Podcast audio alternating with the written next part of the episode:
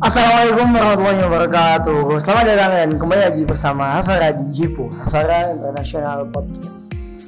Oke guys, jadi pada hari ini yaitu hari Minggu tanggal 29 Agustus kita akan membahas sedikit mengenai generasi 14 Fortablish yang kemarin setelah merayakan peresmian generasinya di lapangan MBI Sport Center.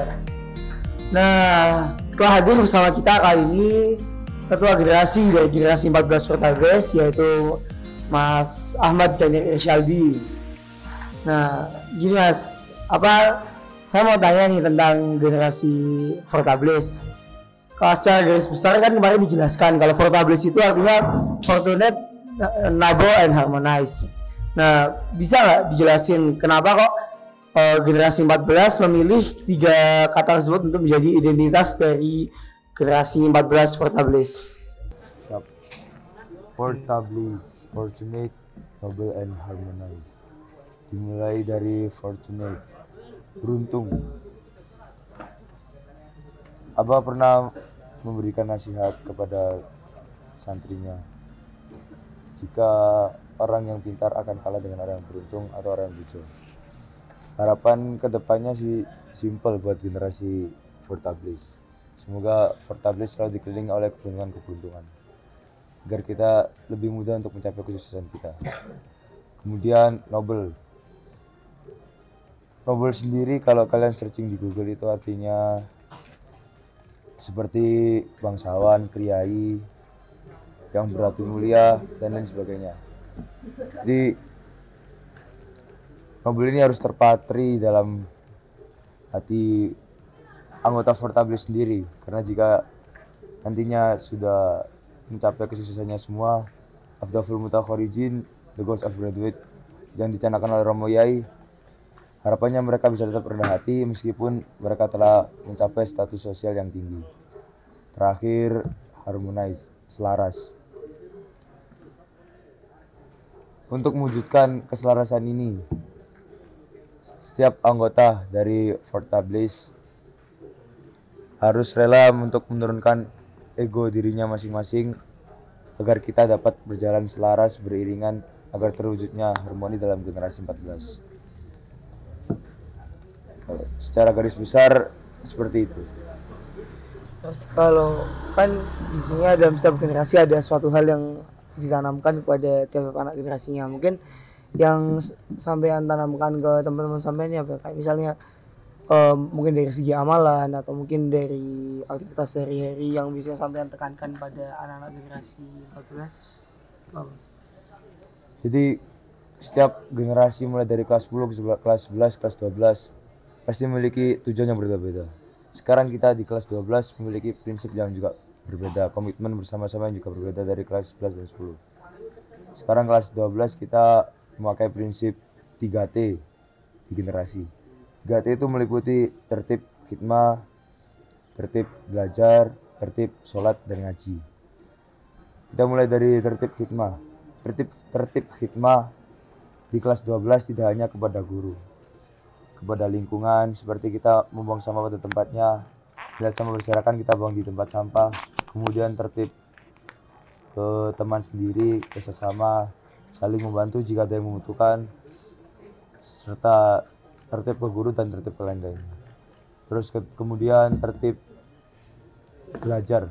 Tertib belajar itu kita mempunyai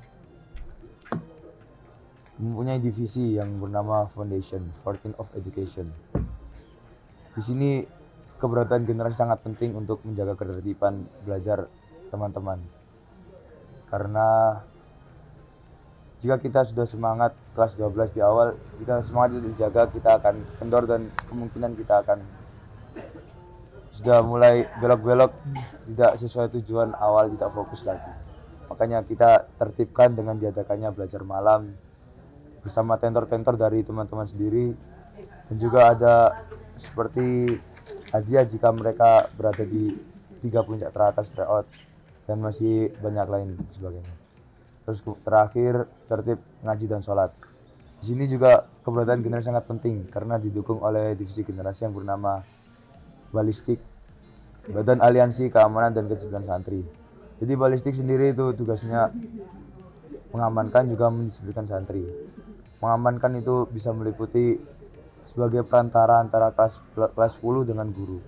Jadi misalnya kalau ada kelas 10 yang nggak kerasan, itu sebagai bentuk khidmatnya balistik. Balistik sendiri siap untuk menjadi problem solvingnya kelas 10, kelas 11. Di kelas 10 mungkin mereka belum kerasan, mereka belum bisa adaptasi, mereka bisa datang ke mas-mas balistik kelas 12 untuk curhat atau mencari jalan tengah. Memang kita belum pasti bisa memberikan jalan keluar, tapi insya Allah kita bisa memberikan jalan tengah berdasarkan pengalaman-pengalaman yang sudah kita lewati. Kemudian untuk mendisiplinkan, balistik sendiri mempunyai proker-proker untuk yang tidak jauh berbeda dengan kepesantrenan. Intinya kita seperti membantu untuk menyusunkan proker dari kepesantrenan dan sistem dari kantor. Itu untuk menyusunkan teman-teman. Cukup seperti itu.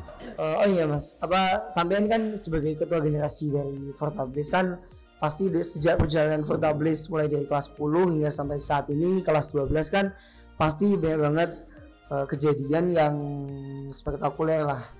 Nah, mungkin ada nggak saat-saat dimana ketika sampean ngerasa kalau ini benar-benar generasi yang aku bangun dari kelas 10 bersama teman-teman, ini generasiku, ini hasil jerih payah dan usahaku bersama teman-temanku. Mungkin ada nggak Mas, apa saat-saat dimana sampean ngerasa kalau benar-benar ngerasa sayang sama generasi 14 Fortablish? Seperti yang saya sampaikan pada sambutan kemarin, 1 tahun yang lalu, tepatnya hari santri. Hari di mana generasi 14 menampilkan 2 lagunya. 2 lagu tersebut membuat awalnya penuh dengan keraguan, tapi bisa berakhir dengan penuh kebanggaan. Kebanggaan di sini karena kita ketika awal kita membuat lagu tersebut, kita tampilkan di bawah, kita persembahkan sebagai penampilan perwakilan dari MBI untuk menunjukkannya kepada seluruh lembaga. Awalnya kita tidak ada briefing untuk bereuforia atau merasa bangga dengan karya kita, tapi secara natural, secara otomatis teman-teman sangat senang untuk merayakan, untuk bereuforia terhadap lagu tersebut ketika di BA atau Gelora Bung Asep ini.